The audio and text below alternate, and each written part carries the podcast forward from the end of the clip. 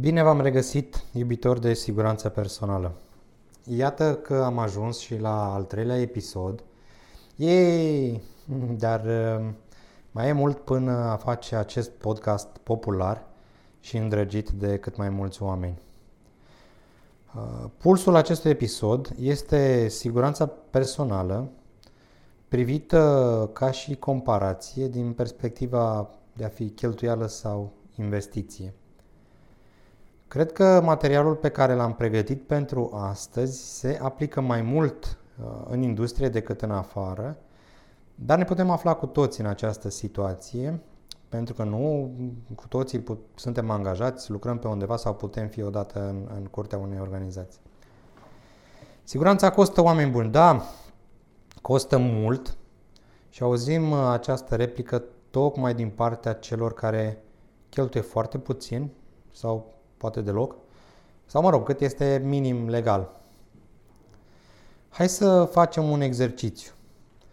Cât costă pe an pentru un lucrător din producție, deci un om care este expus mai multor pericole, cât însumează instruirea și dotarea cu echipamente individuale de protecție. Doar aceste două componente, doar aceste două lucruri. Nu mai pun la socoteală uh, întreținerea, reparațiile sau îmbunătățirea echipamentului de muncă sau mediului de muncă, cheltuieli poate cu recompensarea sau premirea celor care demonstrează și promovează comportamente de siguranță cu cei din jur. Știți care este acest cost? Nu. Nici eu nu știu, pentru că nu este calculat. Uh, nu nu cunosc firme care au aceste evidențe, dar totuși tendința este de a spune imediat că siguranța costă mult.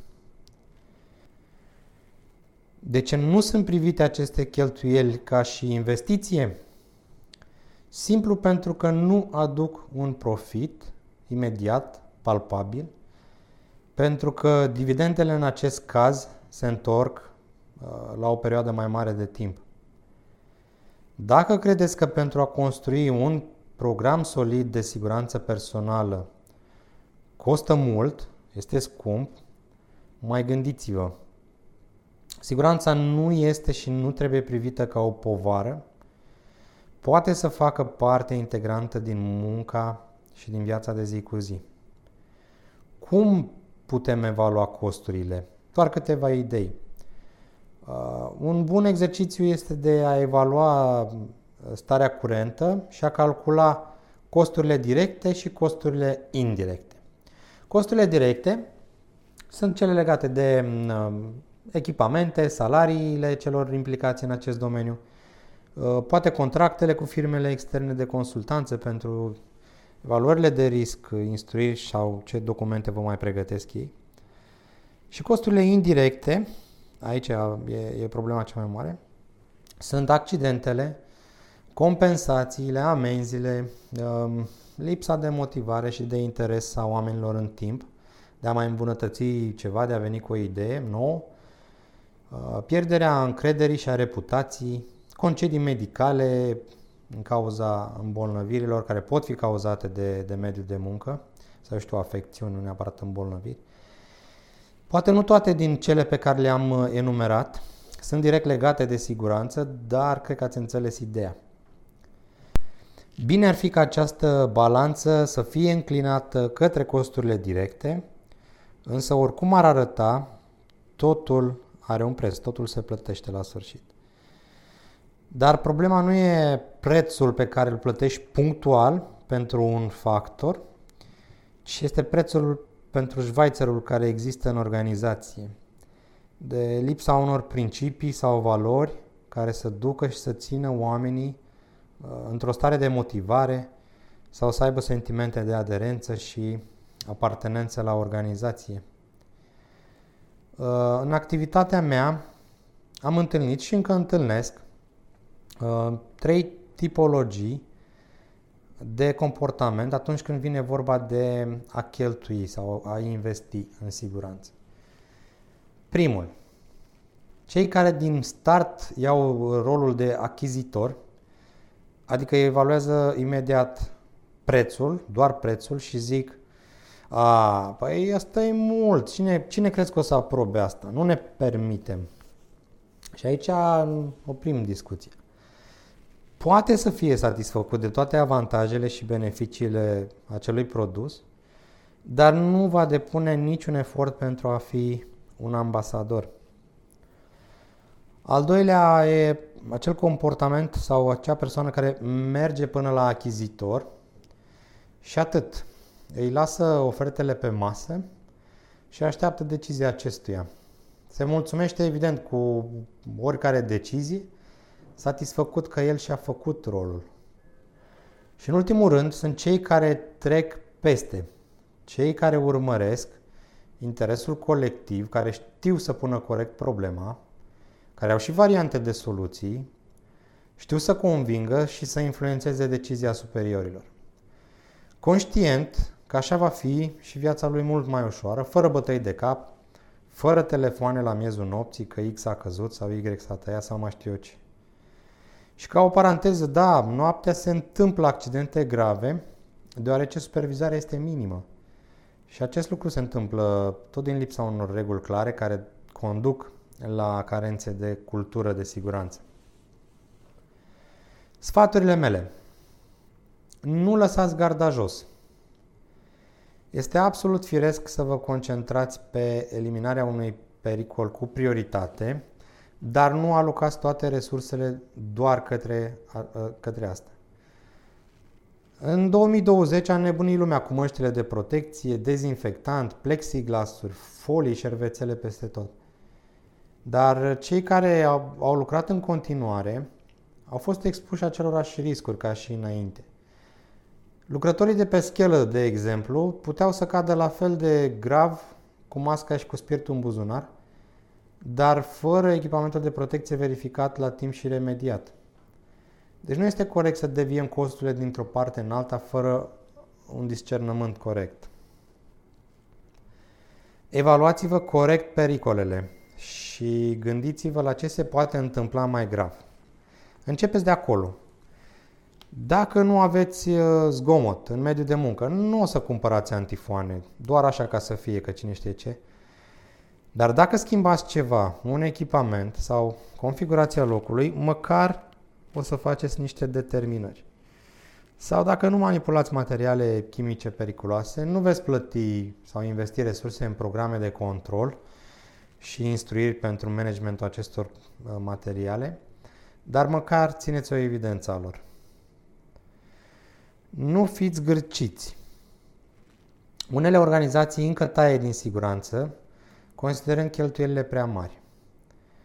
Un uh, echipament individual de protecție nou poate nu se încadrează în buget, de cele mai multe ori acesta fiind fix, sau e prea mult de lucru în producție și nu prea încape o oră de instruire suplimentară și evident nu stă nimeni peste program.